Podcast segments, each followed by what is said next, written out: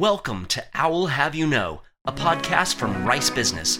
This episode is part of our Flight Path series, where guests share their career journeys and stories of the Rice connections that got them where they are. Welcome to Owl Have You Know, a podcast from Rice Business. I'm your host, Maya Pomroy. Our guests today are Dr. Hesam Panahi, who's the Director of the Strategic Initiatives here at the Liu Idea Lab for Innovation and Entrepreneurship and two innovators that he helped inspire and develop who come from very, very different backgrounds and from very different industries.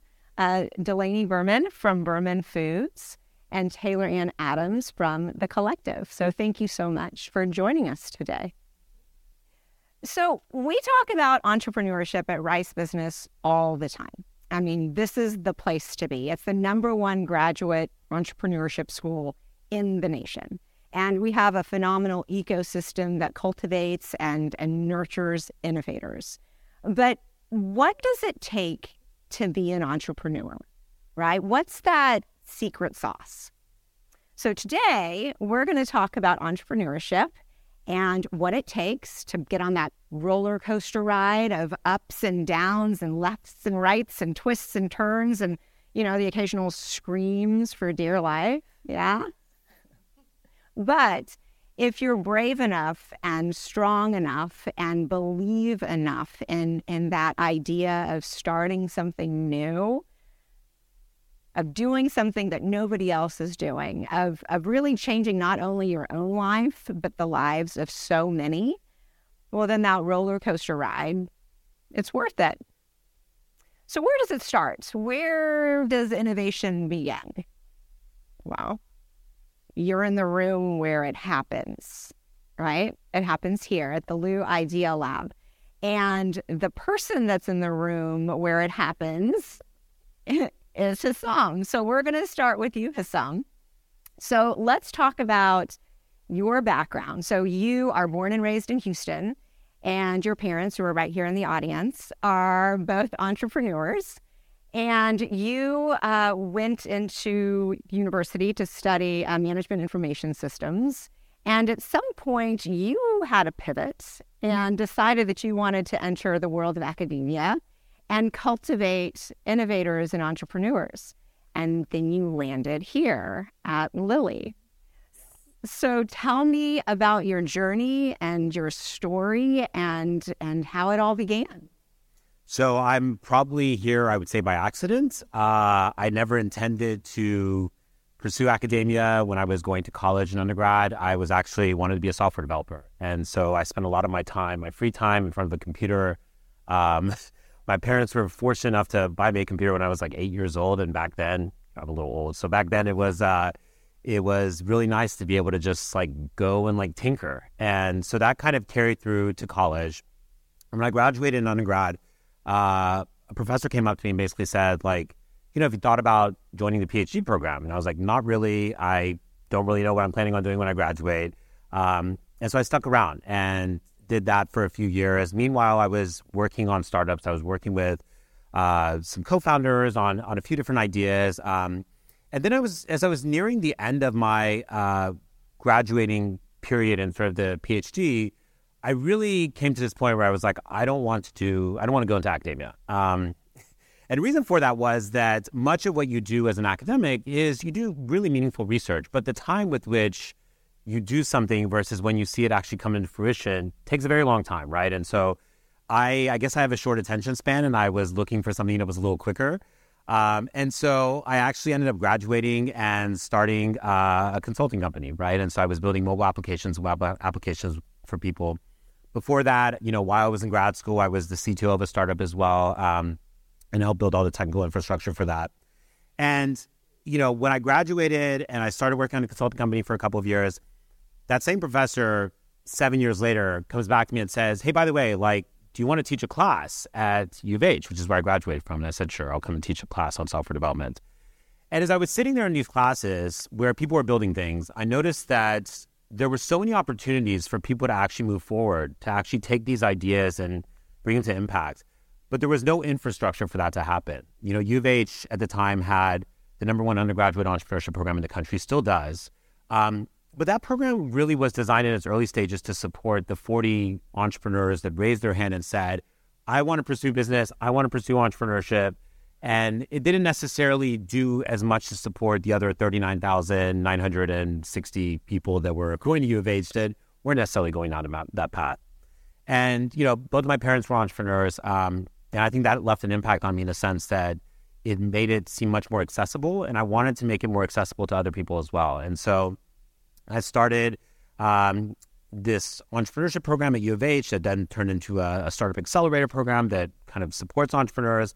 Uh, fast forward, you know, three years, four years later, Yael Hochberg, who is the head of entrepreneurship here at Rice, reached out to me and said, "Oh, well, you know, we have this really great number one graduate entrepreneurship program, and uh, we're thinking of expanding that beyond just the business school. We're thinking about figuring out how we can make a bigger impact across campus."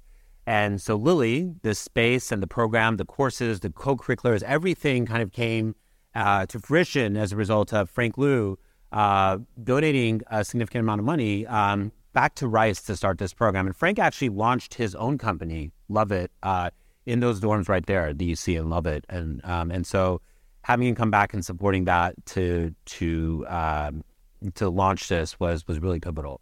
And uh, since then, I've had the pleasure of sort of working with some really incredible people.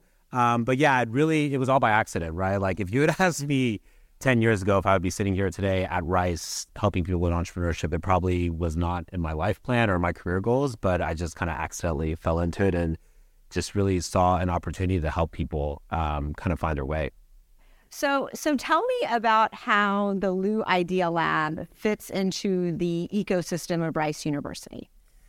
Yeah, so at Rice, you have obviously the different schools uh, for the different disciplines, right? Um, and you have the School of Business. And um, generally speaking, Lilie is the hub and the center for everything entrepreneurship and innovation at Rice within the university. So whether it's an undergraduate student that has a really interesting idea that they want to pursue, whether it's a PhD student that's commercializing a technology, whether it's an MBA that's been working on a venture or has a passion that they want to pursue, like we are that place with which they get uh, they take classes, they get access to resources, um, and essentially our job is to open up doors for them and provide them the pathways to progress, right? And so we have over 1,600 students that take our classes every year.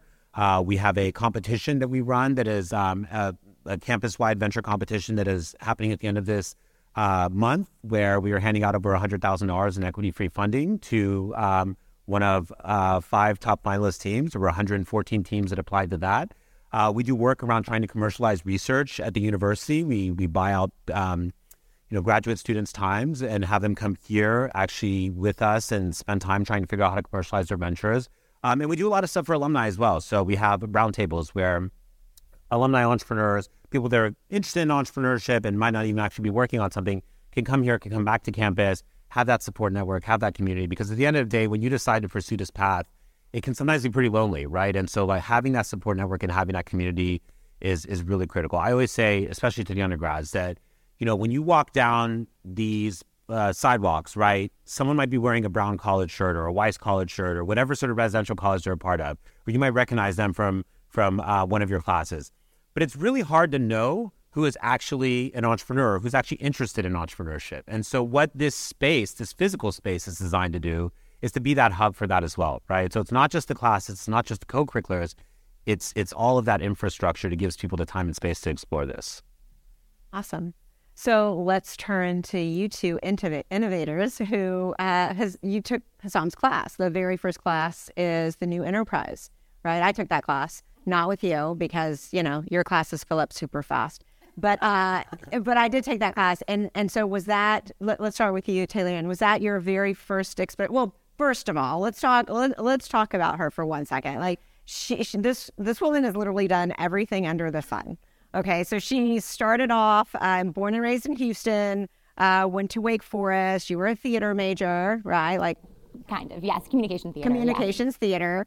Uh, you know, really pivoted many, many times. You were part of a startup in Mexico after you decide the, for people that made women that were making soaps in Mexico. But before that, she was working uh, in the movie industry and helping influencers. And she's like, yeah, that's not what I want to do ever.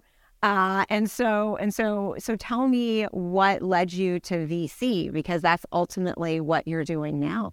Absolutely. Well, thank you for that introduction. Um, so, you know, I came to Rice knowing that I wanted to go into venture capital. Um, I don't have a traditional business background, and I knew that I really needed to get some of those hard skills that are necessary for that industry.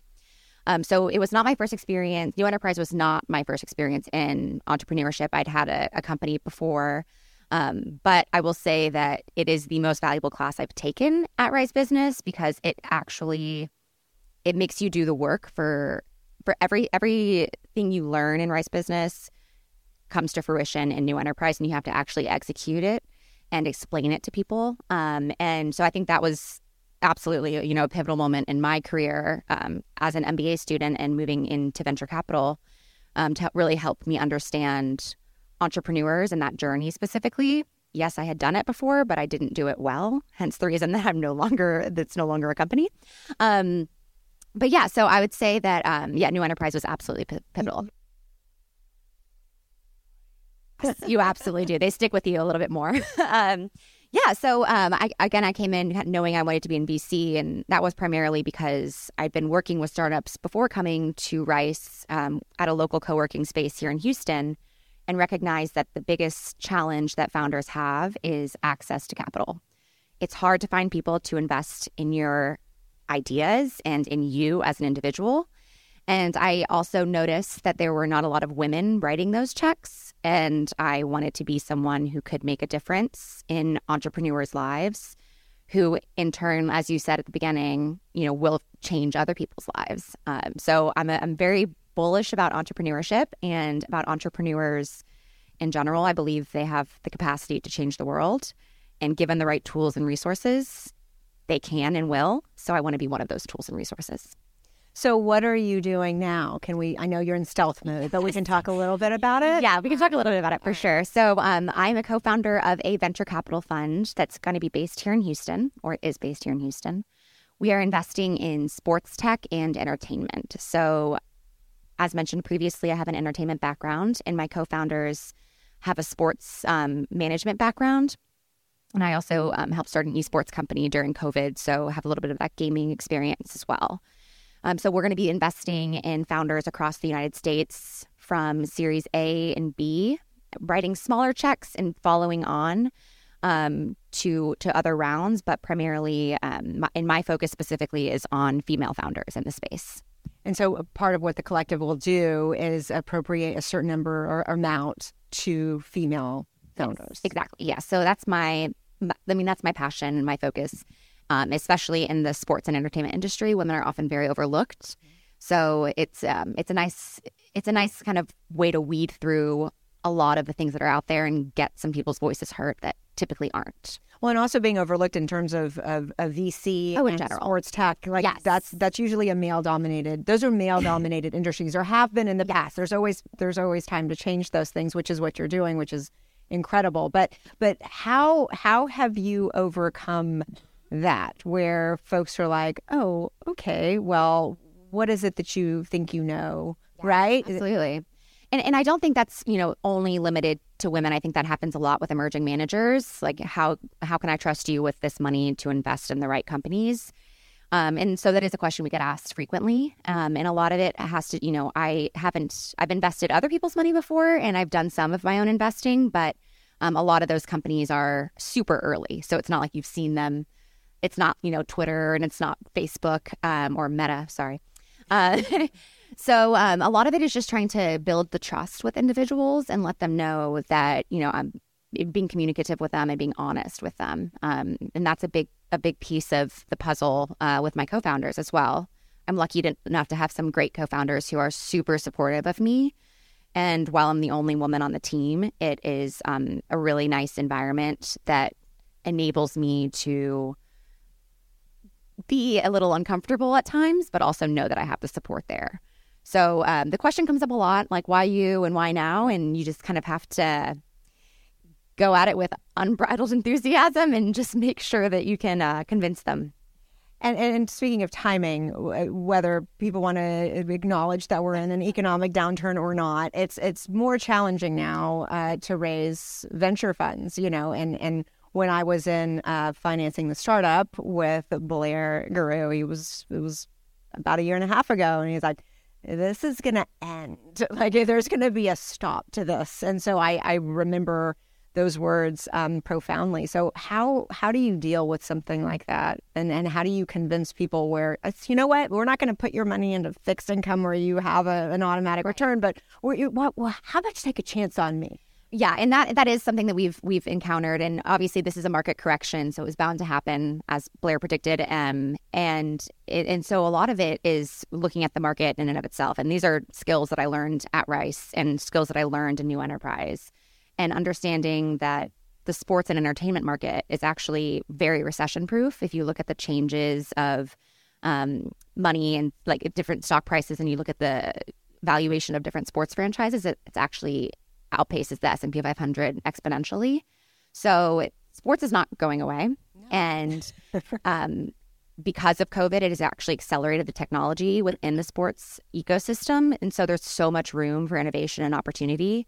Uh, we partner with the Houston Rockets, and they, uh, you know, they have a director of innovation whose sole job is to find technology that could benefit the organization, and that ranges from cybersecurity to protect the stadiums to player, you know, player data capture and wearables. So the time is great for sports, and it's also great to be investing because companies are at a discount um, when when there's a market like this. So um, yes, the raise is a little bit tougher, but you just gotta you gotta have the conviction. Absolutely, with anything that you do. Yes. So so Delaney, let's let's turn to you because you're not raising any funds, right? Okay, so so tell me about your background. So you were raised vegetarian and vegan and really saw a, a, a, problem in the market and you just went after it. And I can't wait you guys get a treat at the end of this, but I'm going to let her tell her story of of her innovator story of what she's created and and working with your brother, by the way. Yes. Yeah. Yep. Um. So yeah, I'm like both of them, and that I never would have predicted I'd be here. Um. I plan on going to law school for most of my childhood and schooling years. Um. Went to work at a big law firm in D.C. after undergrad as a paralegal in litigation and did not love it. Um, vividly remember calling my mom like crying in the middle of the night on trial or, you know, on an offsite trial. And I was like, I got to do something else. So quit that job, moved to LA with very little planned. Um, started working as a nanny and personal chef there. I had loved food. Um, like you said, grew up veg and vegan and had some experience in uh, high school and college working with the dining halls to bring vegan options to campus. Um, so I, I knew that I wanted to work in plant based food at that point. I'd been watching all this growth happen um, in some really cool startups and just seeing how, you know, different veggie burgers became from like the late 90s to, you know, 2018. Um, and realized that that wasn't happening with cheese, right? So, um, why cheese? Yeah, so uh, there's some science stuff that makes it really hard to replicate um, what dairy does to make cheese happen. Um, some proteins, some sugars that are, yeah, just perfect for that mission. Um, they're also really addictive, so we get really hooked on that flavor um, in a way that doesn't happen with, you know, a lot of other food. So it just, yeah, wasn't it wasn't a focus in the space. I think burgers and meat kind of were a bigger focus. People don't necessarily uh, tie the ethical implications and environmental implications of dairy and animal agriculture in the way that they do to meat. So I think that was a bit of why there were fewer innovators in that space. Um, but just on a personal basis, it was always the thing I missed most once I went vegan kept waiting, waiting, waiting for good products to come out. They weren't coming out. Um, I was, like I said, personal chefing at that time, and I had, you know, my clients wanted good cheese and weren't really any options. And um, so I knew that I needed to go get an MBA like Taylor Am because I didn't study business at all. I knew nothing about business. Um, knew I wanted to get into entrepreneurship. Realized that cheese was a, a wide open space. Um, but still at that point planned on just going to work for another startup after B school. Um, yeah, and somehow ended up here instead. Well, that's good. That's good for us. You ended up in the best place that you could have, you know. Um, but but that's also something that that I I see a thread, a similar thread with with entrepreneurs is there's a problem and they kind of wait for somebody to solve the problem and nobody's solving the problem, so they're going to solve the problem, and those are usually the the most successful ones. So you know, in, in terms of of I mean, it's a billion dollar business, the food industry, right? And and more and more people are switching to becoming vegetarian and becoming vegan and really being very health conscious and, and aware of what they're putting into their bodies. So, um, you know, that, so what year was that that you decided that this was what you wanted to do? Uh, so, law school, let's go back a little bit. Okay, so graduated undergrad in 2016, worked in law till 2018, moved to LA. Um, to get on the ground food experience. That was kind of where vegan stuff was happening in LA. It wasn't really happening as much anywhere else yet, maybe New York. I was very much debating between New York and LA. Um, put up a poll on my Instagram and uh, went with the results. That's amazing. I got uh, that story. There was a little more planning that went into it, but not much. That's why um, I'm going to make all of my big decisions in my life as well. I'm going to put up a poll and, and see what people say. And then I'm just, yeah. I had friends in both places, and I was like, New York's really cold, a little more expensive. LA, at least I've got the sun. I was pretty done with snow by that point. Um, yeah, so, and knew I wanted to go to business school at that point to, to get into entrepreneurship. I thought it would be too big a leap on my own. Um, so working as a personal chef and nanny afforded me the time to study for the GMAT. Um, so that was 2018. I was applying 2019.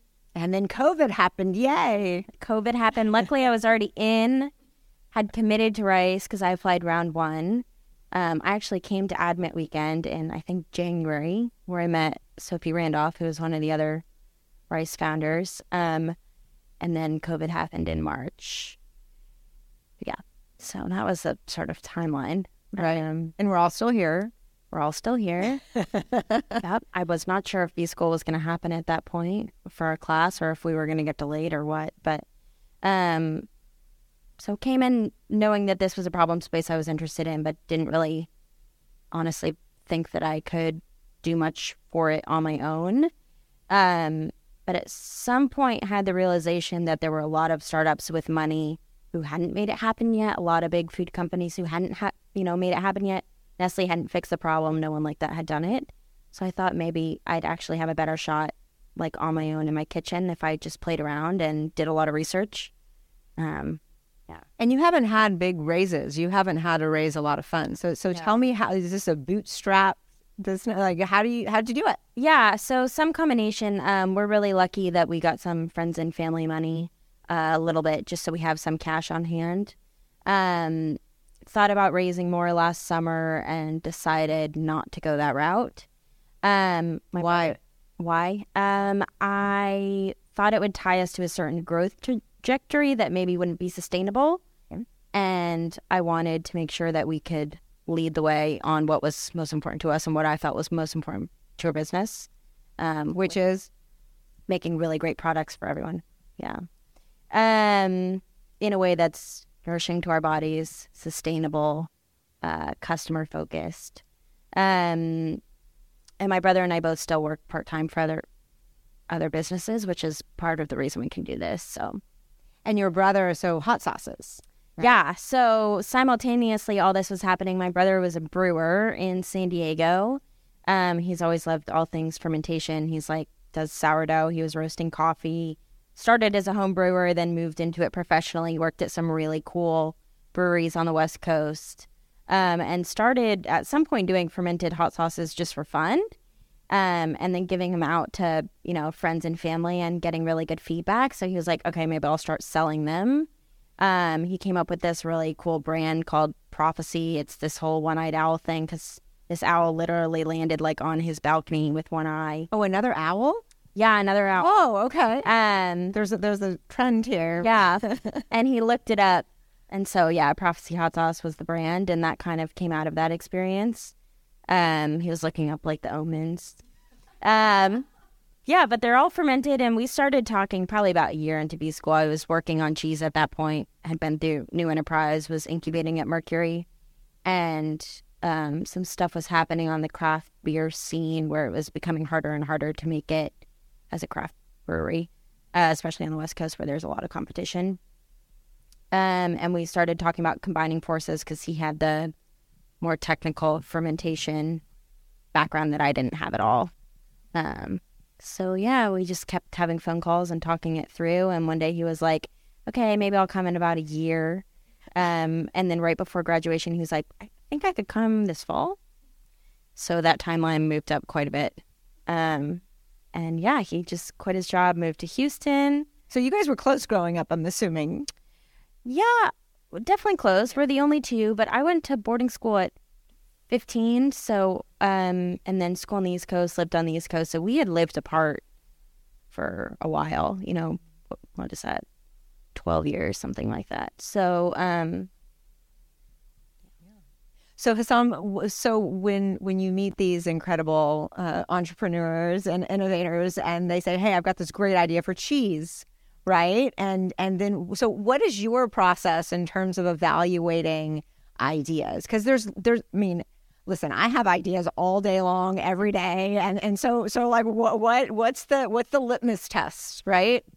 Well, first of all, uh, I've had the cheese and it's incredible. And we're all going to have the cheese. So that is great. You're in for a treat. Um, actually, I was thrilled when Delaney showed up with uh, this idea of you know wanting to do this plant-based cheese because um, I think it made a lot of sense, right? Like that was her background, that was her own personal experiences, that was something she knew really, really well. It was, um, you know, it was just something that was inherently her interest, and I think that when we look at people's ideas, when we look at and we get, I mean, I hear the same things. I, I hear many of the same ideas over and over again, um, and I um, really try to find a way to map whatever that idea is to a problem needs to be solved, and that problem to a personal interest or curiosity that that person actually has. Right. So um, certainly there are people out there that are thinking about entrepreneurship as a way to just make money as quickly as possible. And I'm here to tell you that that's like actually not typically what ends up happening, right? But more importantly, it's, you know, it's having that interest and that curiosity that's going to drive you when times are rough, when there are, you know, obstacles you're going to encounter, when there are challenges that you face.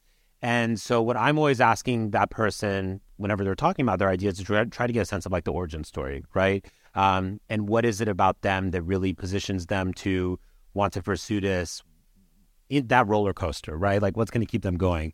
Um, and and the other part of it is really just trying to validate and just go out and understand how big of a problem is this for everyone else out there because you know there might be a problem that I experience, but am I really seeing that out there? And so we encourage people to kind of get out of this sort of out of their heads, honestly, because so much of that time when you have an idea is just spent analyzing it and analyzing it and analyzing it and thinking about what if I did this? What if I did that? What if I did this? And it's just all about like breaking it down, thinking about well, what's the actionable next step that I can take today with no money and with no resources to try to further understand whether or not this is worth pursuing. And I think a lot of what we have to do here at Lilie is to try to clear that pathway for founders to to kind of have the tools and resources at every step of their journey because at the end of the day, you know, you come to a to a highly ranked business school like Jones or Rice Business, you come to a highly ranked university like Rice, you have a lot of options when you graduate, right? And a lot of those options have very clear pathways. And it's like you want to do investment banking, here are the seven steps that you need to take in order to do it. It's going to be super competitive, but here are the seven steps. You want to go into consulting, here are the six steps you need to do to, in order to do that. And so for us, there's there's a process we follow, but a lot of it is really just providing that support and just letting people see that there is an endpoint that they can get to, and that even though that path is not linear, even though that path is not immediately clear, even though it's going to have those ups and downs, like there are ways of measuring your progress that are meaningful, and that's that's essentially what we try to coach people and support founders through. So, what has been for both of you? This is a question for both of you. What has been the most surprising uh, in your entrepreneurship journey? I'll let you start, Delaney. So I came to business school to learn finance and accounting and strategy and all these things that are really helpful. And what I'm spending 90% of my days learning right now is content creation because it's super important for CPG brands and I knew nothing about it. So I'm like watching YouTube videos on how to make a reel and trying to build that into my calendar. And it's, yeah, had no expectation that I would be spending that much time trying to figure out Instagram. I, I think you need a new course. Uh, uh, it's funny you mentioned that. Uh, actually, I'm just going to give a quick plug for this. we are doing a. This is for freshmen though, so maybe not immediately the audience here, but we are doing every every freshman at Rice has to take a writing course as uh, sometime in their year, in their first year, and so we are doing a course uh, for creators and how to turn their passion into products, and part of that includes things like writing in public, publishing in public, getting that feedback loop started, and trying to grow your uh, capture the audience's attention. So it's in the books for the fall. Excellent. Okay, Taylor Anne. So it's the most surprising thing I've learned in entrepreneurship. Is that right?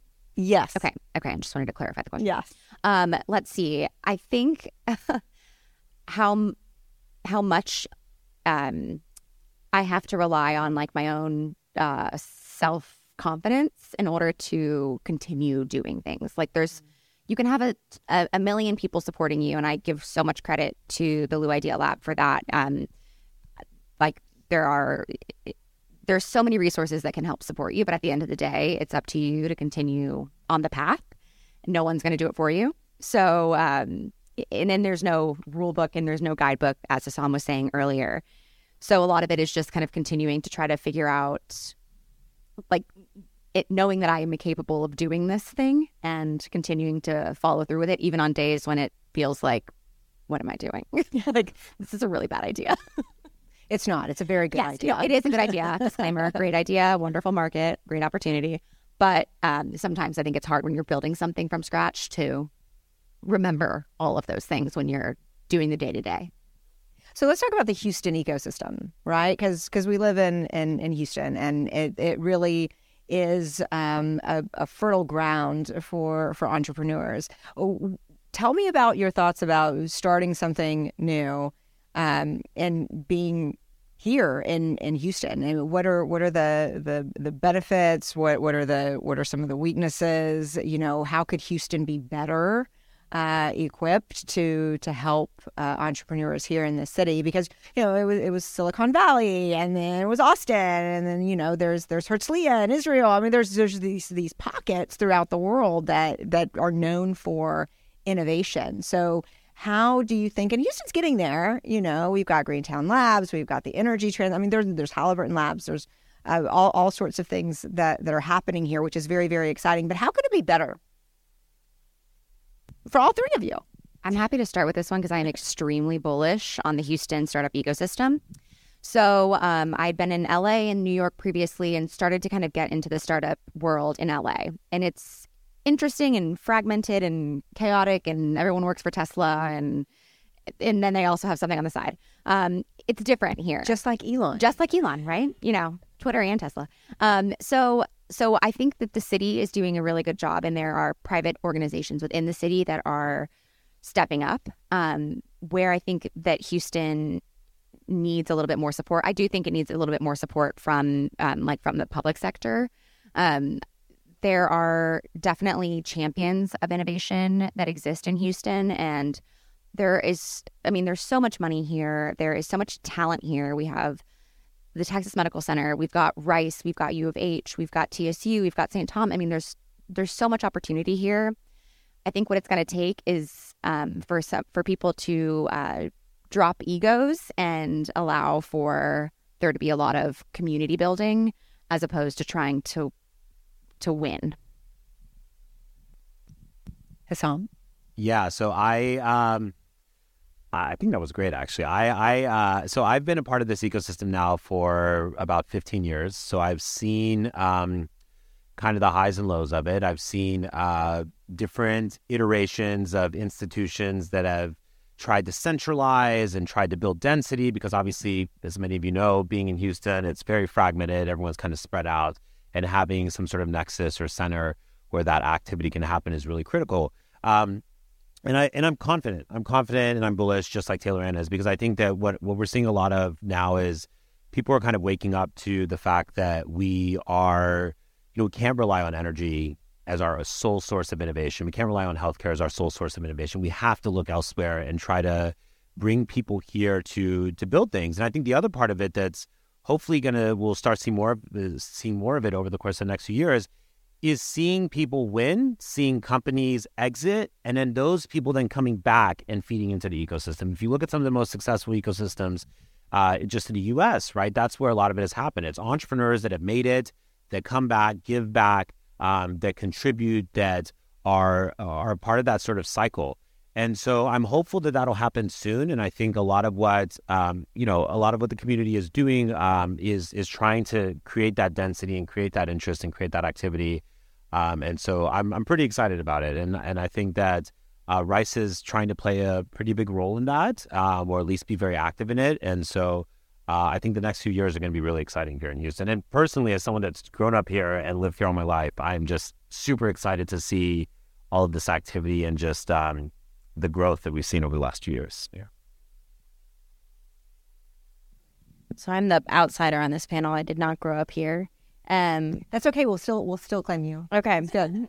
Um, came for Rice and fully expected to leave Houston at the end of it. I, looking at B schools, immediately fell in Rice, fell in love with Rice for the entrepreneurship program.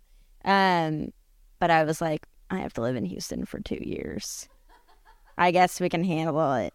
We'll just move after. Um, and completely changed my mindset after living here. I love the city so much. Uh, but ultimately stayed to build our company here because of Rice, because of Mercury. I've had all this amazing, wonderful support here without which I would not be doing this right now. Um, and I wanted to stay close to those connections. And uh, for food specifically, Whole Foods and HEB are both headquartered in Texas. Um, so, in terms of distribution and growth, there's a lot there.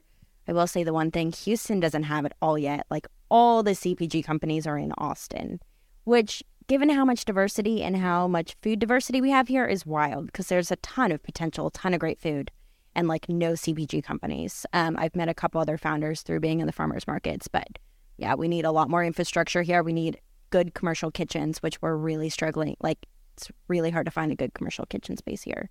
Well, somebody needs to come up with that idea. Yeah. If anyone wants to build one, I can tell you exactly what would work. Yeah, see, that's synergy. That's called synergy here. Um, so, so can you tell us some of the markets that that you're targeting for for your product?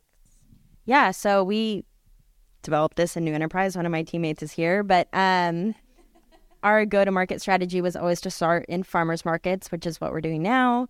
Um, get really quick customer feedback, which has allowed us to iterate um, pretty quickly, test new flavors, test like we're trying to figure out how to tell the story that connects the hot sauce and the cheese now that we're doing both and they're kind of different brands. Um markets. So starting here, then we'll probably do Austin and Dallas to stay within Houston. Um, and then our goal is to branch out to sort of secondary markets that don't have a lot of plant based foods yet, but where I know there's disposable income and interest in eating healthy, eating well. Um, so places like DC, Atlanta, Boulder, um, Florida. We're, we're from Florida, so Tampa and Miami are on the list. Um, yeah, and we'll just grow out little by little, so long that's as we exciting. can meet demand. Yeah, that's the plan. We'll see how it goes, but uh, small independent retailers first, and then ideally Whole Foods or HB within the next year to two years. That's that would be incredible, and you'll you'll need to keep us posted on on all of that. So so Taylor Anne, so uh, in, in terms of growth for you for the collective, tell me about that. What where where do you hope to be next year and five years from now, and what's your like pie in the sky dream? Oh man, I've got a lot of those, so I'll keep it narrow. But um, let's see, we've raised to date a little bit under $4 million. Um, it is a $25 million fund. So once we hit 5 million we'll be able to start deploying the capital into startups. I'm meeting with startups every single day, doing all of the due diligence and all of those fun things. So we have a, a, a strong pipeline. Um, but right now, our sole focus is raising this $25 million fund.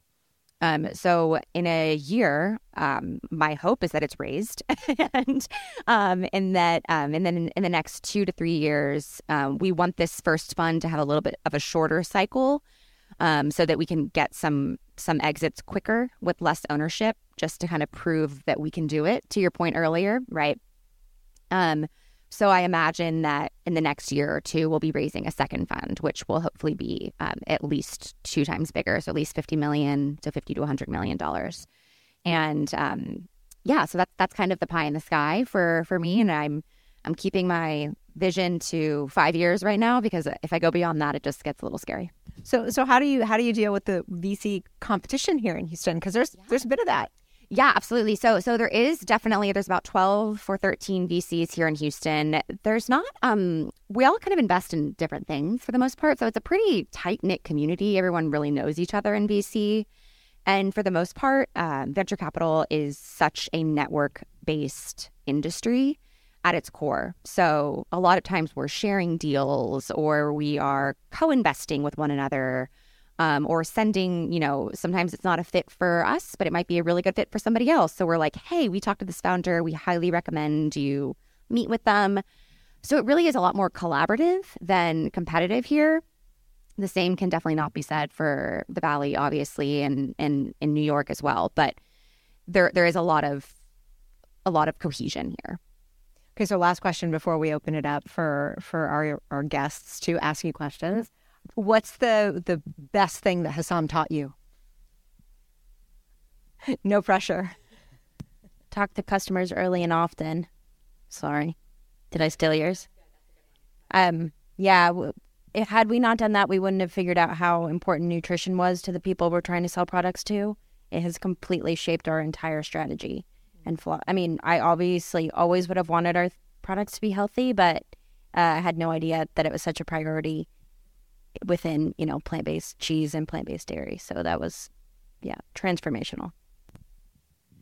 And I would say Hesam has a very lofty task of trying to teach MBAs to fail um, and try and just test and test and test and test because MBAs like things to be in a line and linear and makes sense. And we do case studies with specific answers. And Hesam basically tells you to throw it out the window when you get into this class. And it's really, really hard to do that when you've been shaped um, for a semester to think in a certain way. So I would say that the the biggest lesson I've learned and what I continue to use every day and what I say to founders all the time is just test it. Test it. Like try it, see what happens. And you aren't going to know unless you do that. So not letting perfect be the enemy of good. And Hesam, what has been the most powerful things that you have learned from some of the innovators that have been in your classes? I mean, honestly, it's just a uh, it's just a massive amount of respect for the decision that they make. It's I, I think that like the more I the more I see the more I get the opportunity to interact with founders, the more I am just like in awe of their courage and how they take that leap when it is not the obvious path. And I, yeah, that that to me is is just learning from that, seeing the way they think through that, seeing how to you know, instill that sort of or give them the space to have that confidence to pursue it has been something that I continuously think about and uh, something I'm still learning how to like properly nurture and frame. So I would say confidence to go into the unknown if can't think of a better way to say it. Lifelong learning. Lifelong learning. We'll go with that. Great. Okay. Well, we'd love to open it up to all of you uh, for any questions that you have for Hesam, Delaney, and, and Taylor Anne. Hello. Thank you guys so much for your time. I'm Diabia. And so my question is besides investing capital, are there other ways your investors can stay engaged in the growth of your, of your businesses? Yes, 100%. So while I am a venture capitalist, I also don't think that all companies need need to raise capital. Like I think Delaney's decision to not raise capital is very smart, and not all companies need it, obviously. So I think that the way that you gain investors and advisors, they should be you should send them a weekly email with just updates. And if you're if you're trying to you know learn or understand something, just bounce it off of them. Like investors should be involved in everything else and not just writing a check. That's that's my frame of reference as um and that's the style of venture capital that I do. Not everyone does that. Um, but even if they aren't an investor and you haven't raised money, find those advisors and find people who you can send something to who can tear it apart um, or share it to the right people. Yeah, of course. Yeah, I mean, I'll echo that since we don't really have investors. Um, finding advisors. I'm lucky I got connected to a, another startup, which is who I work for part time. That's Rice Business founded called Vegetable and Butcher. They're in DC. They do prepared meal door to door delivery. Um, Hoff, also Rice. Turner, And yep. I interviewed him. Uh, he's phenomenal. Yep. So luckily I got That's to work. up on Owl Have You Know. Just, just Oh, awesome. um, luckily, I get to work with him and see him most days and bounce ideas off of him and learn. They're six years in, um, so I get to learn a ton from what they're doing, and just talking to friends who are founders or VCs, um, talking to folks at Mercury who are always exceedingly generous with their time and insights.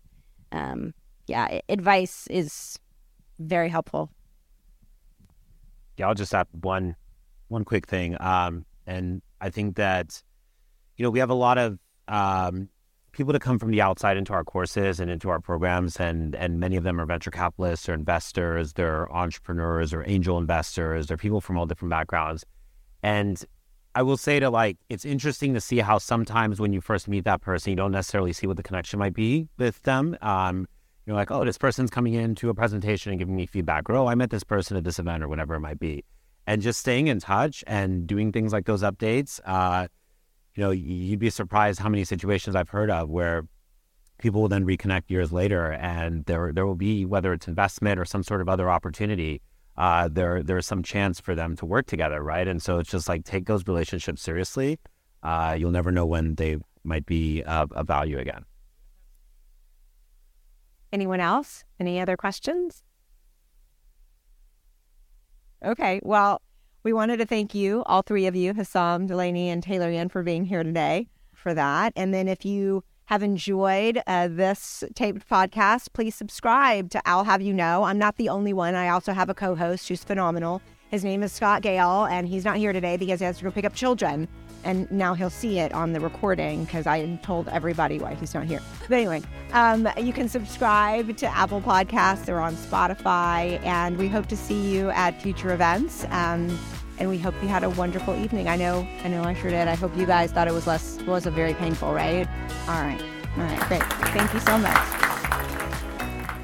Thanks for listening. This has been Owl Have You Know, a production of Rice Business. You can find more information about our guests, hosts, and announcements on our website, business.rice.edu. Please subscribe and leave a rating wherever you find your favorite podcasts. We'd love to hear what you think. The hosts of Owl Have You Know are myself, Maya Pomroy, and Scott Gale.